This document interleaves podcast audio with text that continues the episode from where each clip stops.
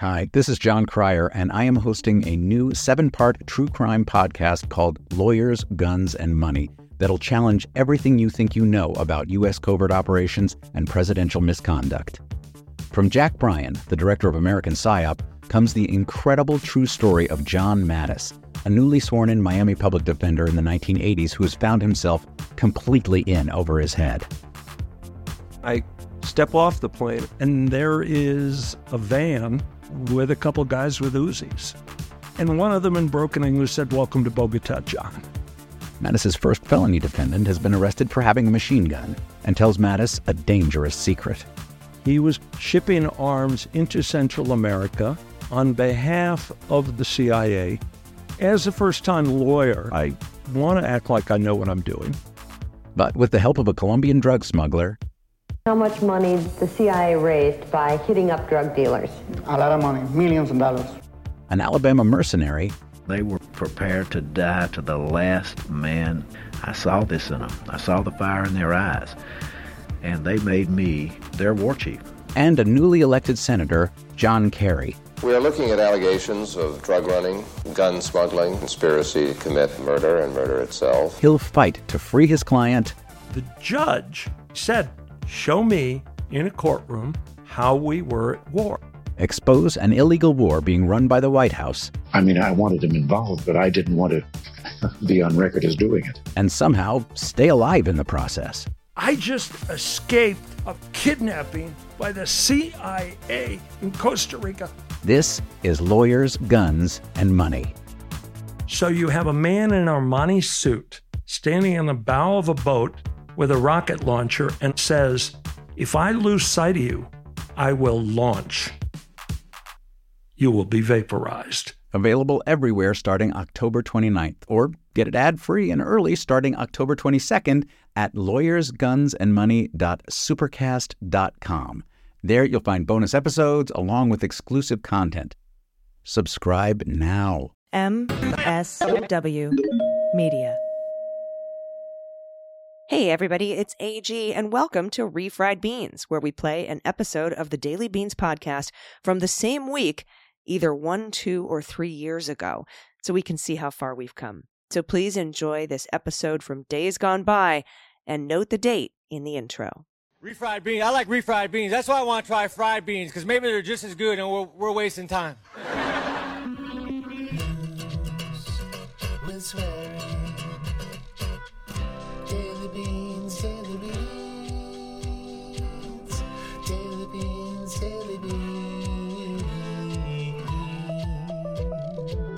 Hello, and welcome to the Daily Beans for Wednesday, January 19th, 2022. Today, the Select Committee on 1 6 has subpoenaed Rudy Giuliani, Jenna Ellis, Sidney Powell, and Boris Epshteyn.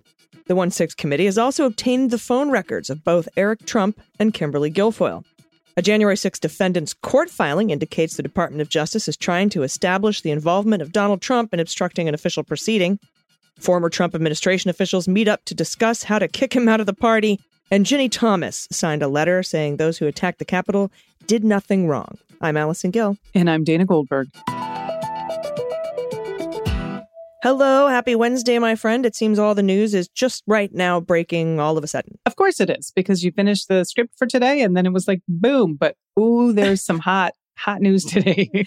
yeah, and I was sitting around most of the day like, well, hope something big happens. I literally texted. this is your fault. This is absolutely you did this. I literally texted Joelle, you know, who does all our, our website stuff. And I was like, well, hope something big happens in the next 30 minutes or, you know, we don't have much of a show. And then, boom, bam. Yeah. So we're going to discuss all that. And then later in the show, I'm going to be talking with the host of Justice Matters, Glenn Kirschner, about the news of the day. And uh, something that's just now breaking and developing phone records for Eric Trump and Kimberly Guilfoyle are in the hands of the 1 6 committee. These aren't the content of phone calls and text messages, just when they were sent and from where. So that should help them kind of put together a little bit of a timeline. And so that's the developing story. There isn't much more else to that story other than they have them and ha ha ha. so, which also I think is going to make people nervous. And if that is what comes out of it right now, great. Yeah, and the cool thing is, um, I mean, cool, you know, relatively speaking, Absolutely. is that they can't object to this. There's no, you know, you can't sue. I mean, you- they could sue, but they already have these records. They they subpoenaed them from a third party. They don't really have any say in whether these records are handed over or not. And so it makes you wonder who else's records do they have already? We've we've heard, you know, tell that they were looking into Trump Jr. and uh, you know a couple other people surrounding that. But these are the first ones that we've heard of directly that they have in their hands. So we'll see where that goes. All right. All right, now on to the rest of the news that's also just breaking with the hot notes. Hot notes. All right, January 6th Select Committee has subpoenaed Rudy Giuliani, Jenna Ellis, Sidney Powell, and Boris Epshteyn. In the subpoena to Rudy, I've read all four subpoenas, all four letters. The committee says, quote, according to public reporting, on January 6th and in the days prior, you were in contact with then President Trump and members of Congress regarding strategies for delaying or overturning the results of the 2020 election. Huh. Hmm. Obstructing an official proceeding. The footnote, by the way, to that little statement points to reporting that he was at the Willard on January 5th, that he has said to re- a Republican senator, just try to slow it down.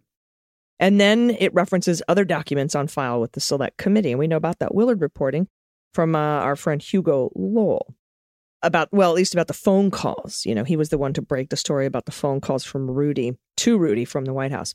Now, in the subpoena to Jenna Ellis, traffic court lady, they raised the seven state conspiracy.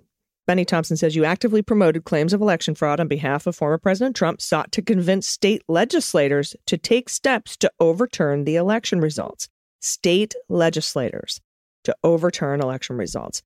According to public reporting, they continue, you prepared and circulated two memos purporting to analyze the constitutional authority for Vice President Pence to reject or delay counting electoral votes from states that had submitted alternate slates of electors. There's that key phrase. That's that whole seven state conspiracy. Now, for Boris Epshteyn, who's just been, we've been talking about this asshole for years. uh, the committee says he published reports have placed you at the meetings at the Willard Hotel in the days leading up to January 6th, and you are reported to have participated in a call with former President Trump on the morning of January 6th, during which options were discussed to delay the certification of election results in light of Vice President Pence's unwillingness to deny or delay certification. So they have evidence of that. What could it be if they have evidence of a phone call between Boris and Trump? That means somebody at the Willard is talking. Whoopsie.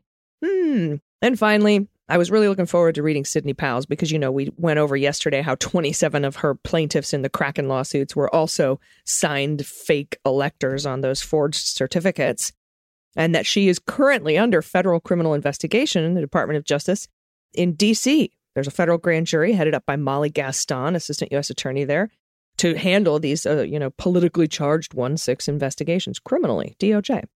And they say the Select Committee's investigation has revealed credible evidence that you publicly promoted claims that the 2020 election was stolen and participated in attempts to disrupt or delay the certification of election results based on your allegations. Between mid November 2020 and January 6, 2021, and thereafter, you actively promoted claims of election fraud on behalf of the former president in litigation and in public appearances. The Select Committee seeks evidence you relied upon in making those claims. There is none. And according to public reporting in December 2020, you urged President Trump to direct the seizure of voting machines around the country to find evidence that foreign adversaries had hacked those machines and altered the results of the election.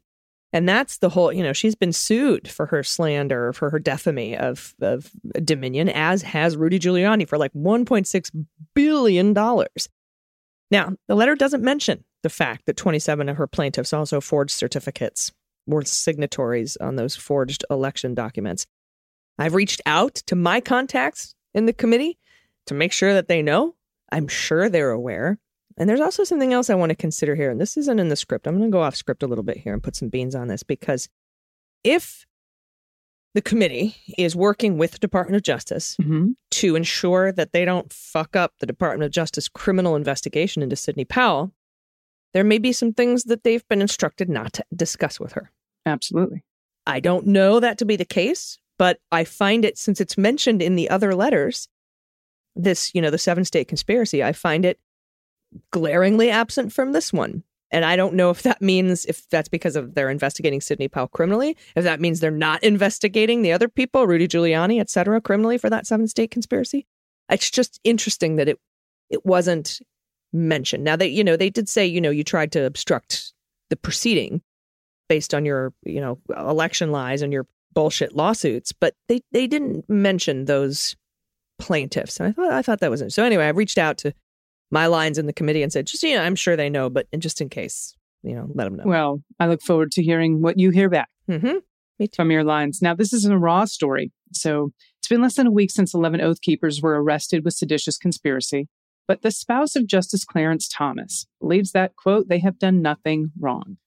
Now, yeah, Charlie Sykes pointed out to a letter signed by Ginny Thomas, along with many other fringe conservatives like the Family Research Council, the chair of the Tea Party Patriots Fund, and the president of the Club of Growth.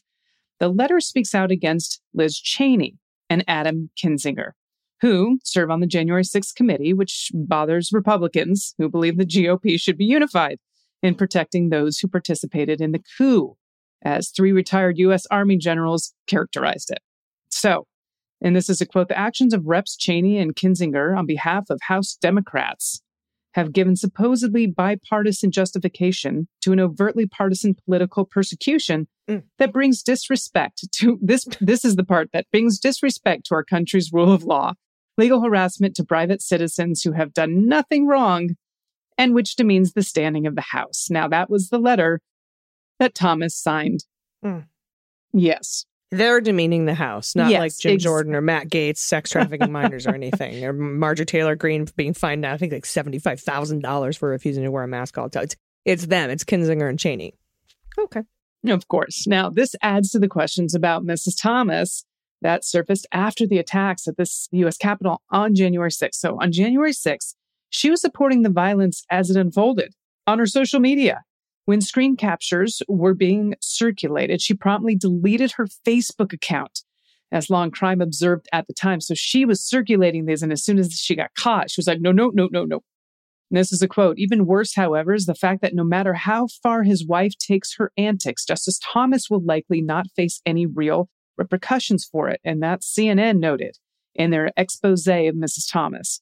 Went on to say under federal law, justices must recuse themselves from cases in which their impartiality might reasonably be questioned. And I, I do think this is such a case, Mhm. or where their spouse has an interest that could be substantially affected by the outcome. However, such recusals almost never happen on the Supreme Court. The reality is that while Congress can impeach justices for egregious conduct, a step not taken since 1805, there's no real mechanism for enforcing ethical rules against them. Mm, Kavanaugh. Yeah, that's exactly what I was thinking of. I like beer. Up next, Brandon Straka, a Donald Trump ally who spoke at a January 5th Stop the Steal rally in D.C. and has since pleaded guilty for joining the mob that stormed onto the grounds of the U.S. Capitol the next day, has provided investigators with information they say may impact the government's sentencing recommendation. That's an indication that Straka, one of the few January 6 defendants who is also of interest to congressional investigators, is cooperating with prosecutors in a substantive way. And today, Straka lawyers filed a response to the government sentencing memo that happened a week ago. And they did this in DC District Court. Their filing, Straka's lawyers' filing, says before the court is the sentencing of defendant for a single misdemeanor violation of 40 U.S. Code, Section 5104E2D, disorderly conduct on the Capitol grounds. On this Class B misdemeanor, the government filed a 30 page sentencing position filled with hyperbolic rhetoric, out of context statements of defendant, and non relevant conduct designed to stoke political flames. The government fixates on the defendant's social media following and is apparently attempting to make a public example of a prominent Trump supporting influencer. In its brief, the government attacks defendants' constitutionally protected speech, beliefs, and activities. Okay. I've read, by the way, the government's sentencing memo. It does none of that. This particular filing goes on to say defendant accepts full responsibility for his conduct at the Capitol, has expressed remorse for entering restricted Capitol grounds, and evaluating an appropriate sentence for this offense. The following factors weigh heavily. One, he didn't enter the Capitol. Two, he didn't engage in any violence. Three, he didn't possess any weapons. And four, he accepted early responsibility for his conduct and voluntarily submitted to three separate government interviews. And then the bombshell. The lawyer says during those interviews of Brandon Straka, the government was focused on establishing an organized conspiracy between the defendant, President Donald J. Trump, and allies of the former president to disrupt the joint session of Congress on January 6th. Huh. Look at that. Now, the attorney went on to say Straka denied the existence of such a plot and then cited a since debunked Reuters article alleging the FBI has found scant evidence that the U.S. Capitol attack was coordinated. It was. He insists the government is trying to make an example of Straka, like I said. And as we know, we have clear evidence the Capitol attack was fucking coordinated, if not by Straka and Trump specifically, at least by domestic terrorists like the Oath Keepers, who are now charged with seditious conspiracy. But the key statement here is the feds are investigating Trump's role in the attack on the Capitol.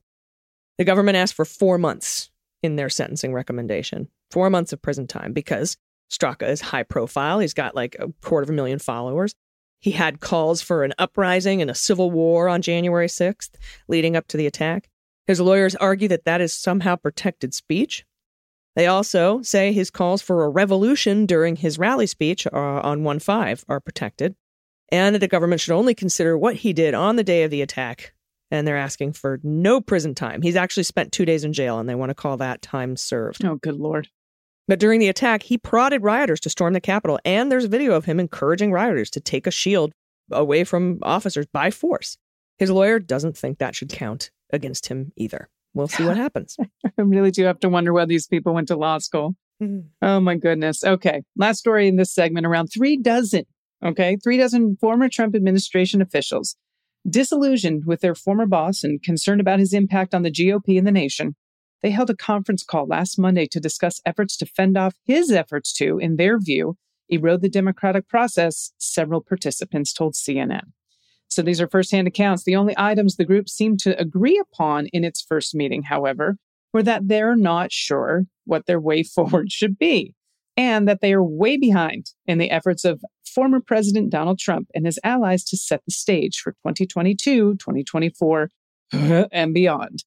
Now, the high ranking participants was former White House Chief of Staff and retired Marine General John Kelly. He told CNN that because of prior commitment, he was only able to monitor about 10 minutes of the call, which lasted about an hour. Why do I feel like that was a really poor decision? Other participants included the former Trump White House Communications Director, Alyssa Farah Griffin. She's actually now a CNN political commentator. We've got Scaramucci on the call. Yeah, the call lasted five Scaramucci's, uh, which is interesting. We've got former Homeland Security and Counterterrorism Advisor to Vice President Pence Olivia Troy was on the call, former Department of Homeland Security official Elizabeth Newman, and former Director of the Cybersecurity and Infrastructure Security Agency Chris Krebs. This is among others. We got Stephanie Grisham, who first publicly discussed this group a couple of weeks ago on CNN's New Day, was not on the call because she was sick with COVID 19, although she told CNN she is engaged with the group. Now, in this unofficial group, which has no name, membership, or specific goals as of right now, AG, no direction or anything at all.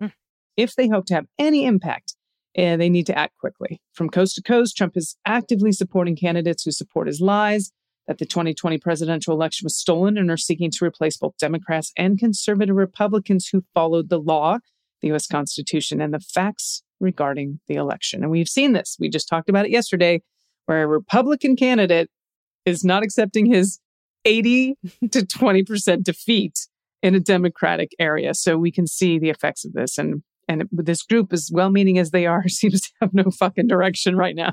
No, no.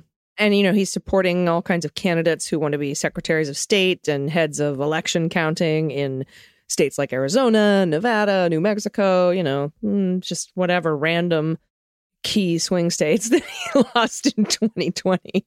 But yeah, so this is, uh, you know, very big news day. That's very big news. And we will be, as usual, following all of this. And I'll be uh, back right after this to talk about it with Glenn Kirschner, host of Justice Matters. We're going to discuss the news of the day. Stick around. After these messages, we'll be Everybody, welcome back. I'm joined today by the host of Justice Matters, one of the most important, I guess, YouTube shows. Is that what you would call it? I guess. And uh, podcasts out there. It's Glenn Kirschner. Hi, my friend. How are you? Hey, G, how are you? I was waiting all day for news to break so I could write a script for a show today.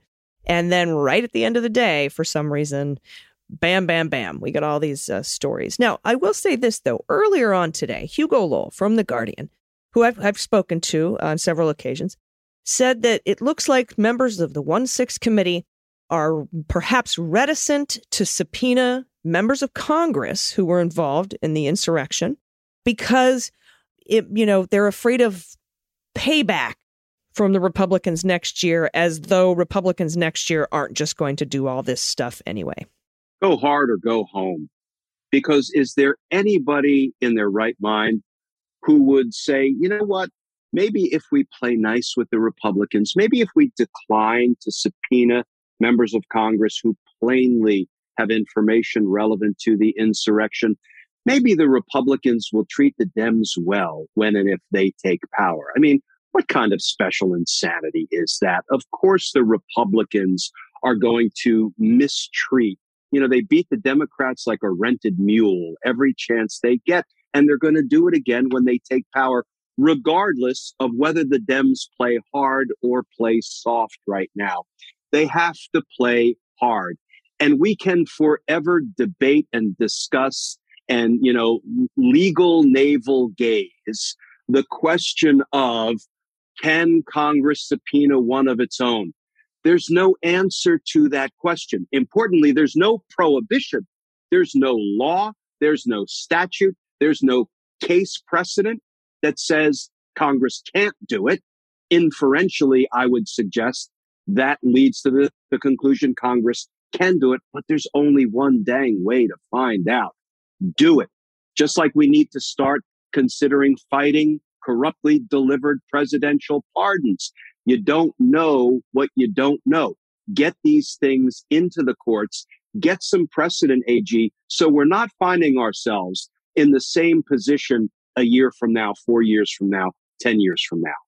Yeah. And to tell you, about a week ago, I might have said, uh, you know what? What if you subpoena them and because they're members of Congress or because of certain clauses in the Constitution, speech or debate clause, the Department of Justice is reticent to actually indict them for criminal contempt. And even if they do, by the way, it's a 30 day sentence and it's going to happen probably in a year and a half. So, you know, so even if that does happen, it's it seems like a kind of a lot of dust to kick up for a little bit of noise. But a week ago, I might have said, mm, I don't know if we've got a, a ballsy enough DOJ for this. But with the seditious conspiracy indictments from Matthew Graves in the DC U.S. Attorney's Office, I feel like who would be the ones?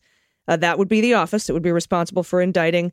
They indicted Bannon. They're still considering whether or not to indict Meadows. Maybe maybe one six committee is waiting to see how that goes since he was the chief of staff, but he's not a member of Congress, so it doesn't really track. Mm-hmm. But I feel like this DC U.S. attorney might have some chutzpah, have enough chutzpah to actually indict these members of Congress. But the worry being, if they don't, if he doesn't, if they don't, that could weaken the congressional subpoena, but I don't see how you could weaken it any more than it's already weakened. No, it is tissue paper weak already. And, you know, I was just on the readout a few minutes ago.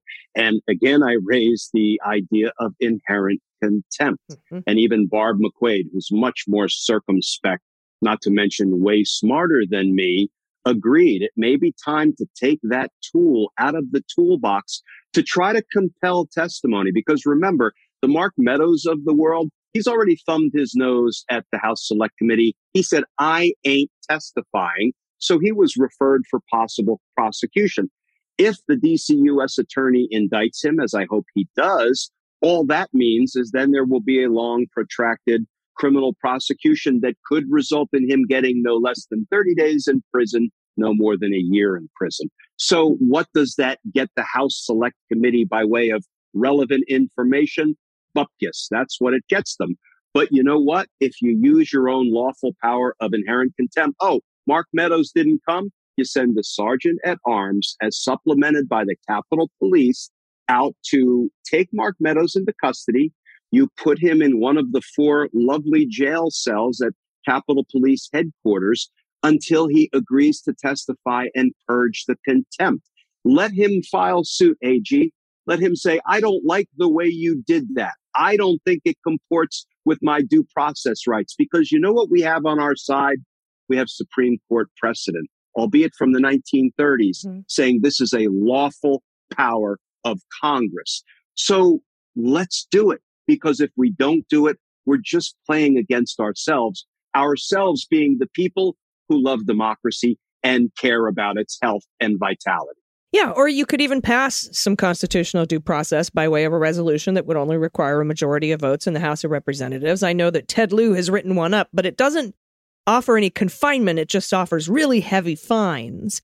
I think you need to go with the confinement. And that's why I'm I think if Department of Justice would come in and subpoena these folks to a grand jury and they failed to show up, then we have civil contempt. And that's what happened with McDougal, right? When she was jailed for an additional 18 months during Whitewater. That's uh, for some reason, the civil contempt and that branch of government has a much stronger subpoena power than Congress, even though they're not supposed to by the Constitution. But something I think needs to be done. Let's shift gears a little bit. Right here at the end of the day, we found out we've got subpoenas for the Kraken Elite Strike Force members of Rudy Giuliani, Jenna Ellis, traffic court lawyer, and um, Sidney Powell, who's under federal criminal investigation in D.C. right now by Merrick Garland. And then, of course, Boris Epshteyn, who's just a, a, fantastic fella, but he was on the phone with Trump from the Willard, as was Rudy Giuliani. And and so we've got those subpoenas now. And and I think, you know, legally speaking, because neither of them are members of Congress, uh, Meadows was touchy because he was chief of staff, but here are actual subpoenas where you could make comfortably, I think, criminal referrals to the Department of Justice if they fail to come in. I don't think we're going to get any truthful testimony out of these guys, but they have at least been subpoenaed. Yeah. And these are, on the one hand, they're important subpoenas. Why? Because it shows that the investigative circle is tightening and it's tightening around who?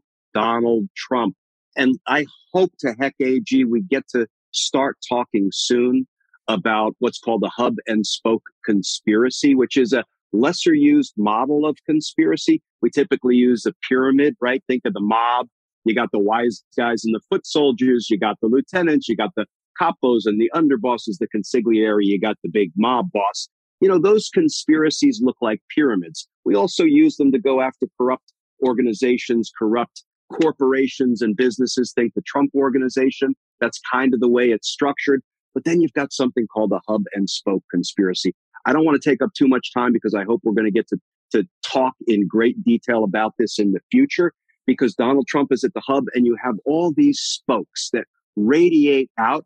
They may not be in a conspiracy with one another, but they are all in a conspiracy with Donald Trump because they're all doing his dirty bidding to try to help him retain power unconstitutionally. You know, so whether it's Jeffrey Clark sprouting out this way by trying to corrupt and weaponize the Department of Justice, or John Eastman this way with his treasonous memo, or Bannon and others who are at the Willard Hotel, or maybe, or the Oath Keepers in their own little seditious conspiracy, or Jenna Ellis over here trying to give, you know, legal cover for Mike Pence to disregard electoral college votes, eh, or Sidney Powell. I mean, that's what is emer- or the false electors, the fraudulent electors, right?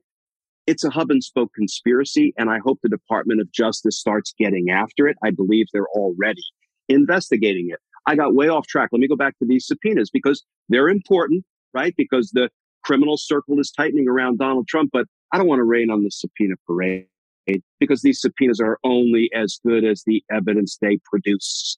And look at what the Mark Meadows subpoena has produced. Not a whole heck of a lot, nothing by way of testimony. So let's see what these subpoenas produce. I'm with you that these people should not only be referred for prosecution, which is wonderful, punish them if they decide to refuse to comply with the subpoena, but let's also use the inherent power of contempt to compel in real time their testimony. Here's the other thing. These characters, all of them are likely going to have Fifth Amendment rights against self incrimination. So Giuliani, we all know, is under federal investigation. Heck, a federal court judge in New York concluded there was probable cause to believe there was evidence of crime in Rudy's electronic devices. We know he's under criminal investigation. It is not a heavy lift for Rudy to walk into the House Select Committee and say, uh, yeah, I invoke my Fifth Amendment rights. So if, you know, his lawyers will undoubtedly advise him to do that. I know it's a bad look, but you know, most of these witnesses, I think, have a viable Fifth Amendment to invoke. And that is one way they can lawfully dodge the subpoena, lawfully avoid testifying before the House Select Committee. Mm-hmm. And us not hearing that uh, Rudy Giuliani might be criminally being investigated by Department of Justice for his participation in the insurrection doesn't necessarily mean that it isn't happening because in those seized devices, which were taken in April, by the way, well after January 6th, Barbara Jones, a special master, is going through them looking for, I almost said fraud crime exceptions, but looking for executive or attorney client attorney client privilege.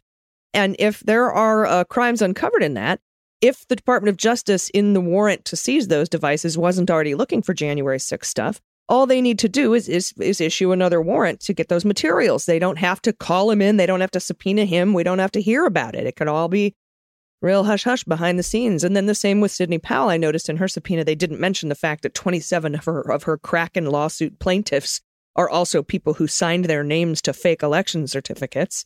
That wasn't brought up in her subpoena letter which made me kind of wonder hmm, is the Department of Justice already investigating that? And is that something that the co- committee spoke with the Department of Justice about? Perhaps to leave that one alone for now. Or, you know, I don't know. I'm not sure how it works. But, you know, like you've told us several times, if you're a prosecutor, you want to get that information first before you release these witnesses to any kind of a congressional committee. Yeah. And that's really the curiosity to me is how it is the Department of Justice is letting the House Select Committee, no offense, but a bunch of members of Congress, a bunch of politicians who are not necessarily investigating this as a prosecutor would. How are they letting members of Congress be the first ones to put their hands, so to speak, on witnesses and develop their sworn testimony? Because that can be perilous to a, a successful prosecution down the road. That's a curiosity, but listen, Merrick Garland and his top officials understand all this. They know all this. I have no doubt in my mind they have a plan. It may be an unconventional plan, but you know, they're executing the plan in the way they see fit. And just because it's not following the normal model, I don't equate that with they're not investigating Trump and company. No. And Zoe Lofgren told, I think it was Chris Hayes, it was somebody on MSNBC, Zoe Lofgren, who's on the committee, said that many of the lawyers running the 1 6 committee and doing the questioning are former U.S. attorneys. So I, I thought that that was very, uh, I thought that was very interesting because that would mean you know what? I don't know what it would mean, but it's it's an interesting well, let point. Add, let me add an important piece to this. You know who the chief legal counsel is for the one six committee? It's a guy named Tim Heaphy. Okay. Tim is a longtime colleague of mine. We started together at the U.S. Attorney's Office. He was part of the RICO prosecution that I was part of. There were three RICO trials. He did the first, I did the second, and the third. I know him extremely well, and I'll tell you, he is all about a an aggressive investigation to hold all wrongdoers accountable. And he's a trial lawyer's trial lawyer. I've watched him try cases and was inspired by the way he prosecuted cases. I saw him give an opening statement in part one of our RICO trial against the biggest gang ever prosecuted in Washington, D.C., the Kevin Gray, Rodney Moore crew. They ran the drug trade. They ran guns. They were known by the Washington Post as Murder Incorporated, Murder Inc., because they killed 30 people, including members of their own conspiracy who tried to leave the family. I watched him give the opening statement in that RICO trial. That trial lasted one year in federal court before Judge Lamberth, who I liked very much. And let me tell you, Tim knows what he's doing, and he's the chief legal counsel. He was um, uh, general counsel for the University of Virginia. I think he took a leave of absence from that work to come be chief legal counsel for the 1 6 committee. I'm telling you, hold on tight because he knows what he's doing. Excellent. Excellent.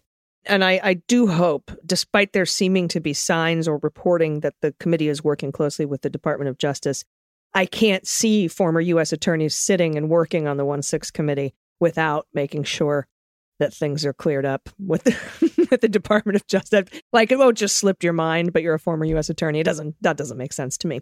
All right, thank you very much, everybody. Check out Justice Matters. Glenn Kirschner, I appreciate your time. Thanks, AG. Everybody, stick around. We'll be right back with the good news. All right, everybody, welcome back. It's time for the good news. Who likes good news? Everyone? Then good news,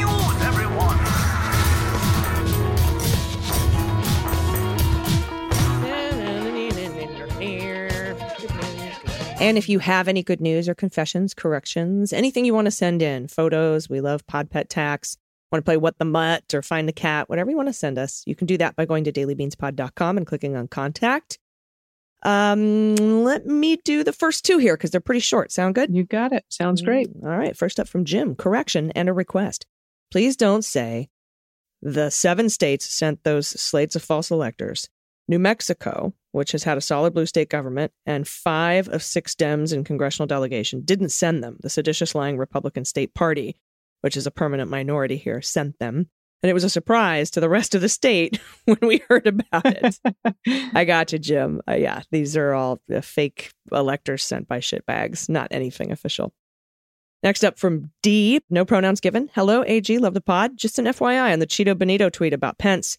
It was actually at 224 Eastern time during the insurrection, further putting Pence in danger. I think the screenshots were from someone in England, possibly. Oh, all right. Ah, interesting. Makes sense. There you go. Thank you. All right. So Shall I grab the the, next two? two? You got it. Oh, Perfect. I got pet pet ticks. Uh, pet pet ticks. You heard me. Pod pet pics. All right. this is from Mary. Whatever. This is from Mary. Pronouns she and her. Hello, AG, Dana, and Amy. Good news for the week is that I was able to donate $25 to my local animal shelter earlier this week in memory of Betty White, whose 100th birthday was on January 17th. I wish that I could have given more, but I'm glad that I was able to honor her memory in this way. I'd also like to point out that Betty White and Michelle Obama share the same of birthdays. So, you know, those are two badass women Mhm. that have done amazing things. Anyway, I just wanted to point that out as a, a, a host of the podcast. Okay. Brandy, this is from Brandy, pronouns she and her. Just started listening to your podcast and loving it. My coworkers probably think I'm crazy with my sudden bursts of laughter, but I'm fine with that. Here is my pet tax. This is Doc, our 16 year old Jack Russell, and his little brother, Washoshe. I kind of love that, Washoshe, which means daring warrior in Lakota. Hmm. Oh my gosh, wonderful. He's so smart and full of energy. He keeps the old man on his toes. He's a two year old papillon. Papillon. How do you say that? Papillion. Papillon. Papillon. Thank you. I knew that the LL was not a hard L, but I couldn't remember. A two year old Papillon. My husband and I love going home after a long day and spending time with our babies. Look how cute this dog is. And see, because papillon is French for butterfly. Oh, So does that make sense with the ears? of course. Thank you. Yeah. Papillon. Look. Oh, Oh, the the- face, the little smile on the papillon's face is just so adorable. Oh, Look these dogs are beautiful. Thank you for this. So cute. Thank you for sending those in. Up next up, it's Kitty. Roberta, pronounced she and her, to the Wrangler of the Flying Hope Monkeys, Beans, Queens, and fellow Leguminati. Follow up, Jizzy. Gizzy is pronounced like Lizzie, as in Liz Warren. Yeah, I know, but is it Gizzy or Jizzy? Yeah, we're not, we got the end. AG's a little confused about the beginning because Jizzy doesn't sound like it should be the name of an animal. Gizzy, mm-hmm. on the other hand, because AG sometimes thinks like a very teenage boy. I do. Or you know what? Also a teenage girl, because we think they think about this stuff too.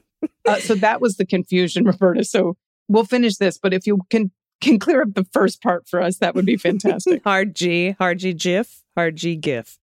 Uh, pronounced like Lizzie, as in Liz Warren, whom I voted for and adored. She was my first choice too. I love you gals like flying monkeys love ripe bananas. I'm leaving you with a pod pet pick tax. I have a Louie Gohmert is dumber than. Louie Gohmert is dumber than himself because no one is as dumb as that useless mass. That's all right. I like that one. Look at the kitties. Oh, there's some. There's one in a box. That's very good. Oh my goodness. Oh, that orange tabby is ad- adorable. Look at that man cat. I love that that kitty in a box is very asleep too. Soup's comfortable. Super comfortable. Yep. All right. Do you take the next one and I'll take the last one? You got it. We look forward to hearing back from you again, Roberta. We need clarification. All right. This is from Mommy Salami. Pronouns she and her. Hi, Beans Queens. Wanted to extend the holiday season with my favorite roll recipe. Our family makes these every Thanksgiving, and making them for my kids reminds me of loaves of braided bread my mother made in our kitchen. It's an easy recipe and so worth it. I'm just laughing, Mommy Salami, because in my mom's kitchen, braided bread was challah. Okay. Challah. Challah. All right. For pet tax, meet Nora, loving our weekly drive up the coast. And Stella will go anywhere as long as there are puppuccinos somewhere available. Usually so. Love the show. We have the recipe for the potato onion rolls, which already sound delicious because apparently I'm craving carbs. Mm. An adorable dog, with their head out the window and some tongue, and there's some chow chow in there because Yep, there's definitely some chow chow in this dog. Look at that tongue. Oh my gosh, so sweet. So cute. Oh, and look at the fluffers. Looks like part cattle dog, right? A little the lab, oh, maybe. Oh yeah, for sure. Black lab and cattle dog. I think you're right. There's definitely heeler in there. Look at the paws. Oh, yup. So cute. Little spots. All right. Thanks for that submission. Really appreciate it. Next up, from Dale, I have sort of a misheard mutt. Around the first grade, we listened to a song about dog breeds. The line I remember is, I'm a ch ch ch ch chi chi chi chihuahua. Not being aware of chihuahuas at the time, I thought there was a breed of dog named a ch ch ch ch chi chi chi chihuahua. Nice. Well, there you have it. Chi-chi-chi-chi. It sounds like the beginning of the Bionic Man. Chihuahua. And I'm thinking Munchie, Munchie Chi, also cute Also and cuddly. Mm, mm, mm, mm, mm. I love my Munchie Chi. Mm. Munchie Chi Chihuahua. Munchie Chi Chi Chihuahua. Oh man, we're loopy. I like it. I know. I know. Did you get a very long nap yesterday? I, I was up pretty late. I didn't get I didn't get as long of a nap as I wanted, but I might try again today. I think I was asleep by 9:45 and I woke up at seven o'clock this morning. Awesome. Do you have any final thoughts before we get out of here? Uh, just a quick uh, reminder: uh, tell the ones you love them that you love them. It's more important than ever right now to to express that. So you never know; moments can change, things can happen. So tell those people around you that you love them. Hundred percent agree. Here, here. I second that motion. And until tomorrow, take care of yourselves, take care of each other, take care of the planet, and take care of your mental health. I've been AG, And I've been DG. and them's the beans. Refried beans. I like refried beans. Hi, this is Jon Cryer, and I am hosting a new seven part true crime podcast called Lawyers, Guns, and Money that'll challenge everything you think you know about U.S. covert operations and presidential misconduct. From Jack Bryan, the director of American PSYOP, comes the incredible true story of John Mattes, a newly sworn in Miami public defender in the 1980s who has found himself completely in over his head. I step off the plane, and there is a van with a couple guys with Uzis. And one of them in broken English said, Welcome to Bogota, John. Mattes's first felony defendant has been arrested for having a machine gun and tells Mattes a dangerous secret. He was shipping arms into Central America on behalf of the CIA. As a first time lawyer, I want to act like I know what I'm doing. But with the help of a Colombian drug smuggler, How much money the CIA raised by hitting up drug dealers? A lot of money, millions of dollars. an Alabama mercenary, They were prepared to die to the last man. I saw this in them. I saw the fire in their eyes. And they made me their war chief. and a newly elected senator, John Kerry. We are looking at allegations of drug running, gun smuggling, conspiracy to commit murder and murder itself. He'll fight to free his client The judge said, Show me in a courtroom how we were at war. expose an illegal war being run by the White House, I mean, I wanted him involved, but I didn't want to be on record as doing it. and somehow stay alive in the process. I just escaped a kidnapping by the CIA in Costa Rica. This is Lawyers, Guns, and Money. So you have a man in an Armani suit standing in the bow of a boat with a rocket launcher and says, If I lose sight of you, I will launch. You will be vaporized. Available everywhere starting October 29th, or get it ad free and early starting October 22nd at lawyersgunsandmoney.supercast.com. There you'll find bonus episodes along with exclusive content. Subscribe now.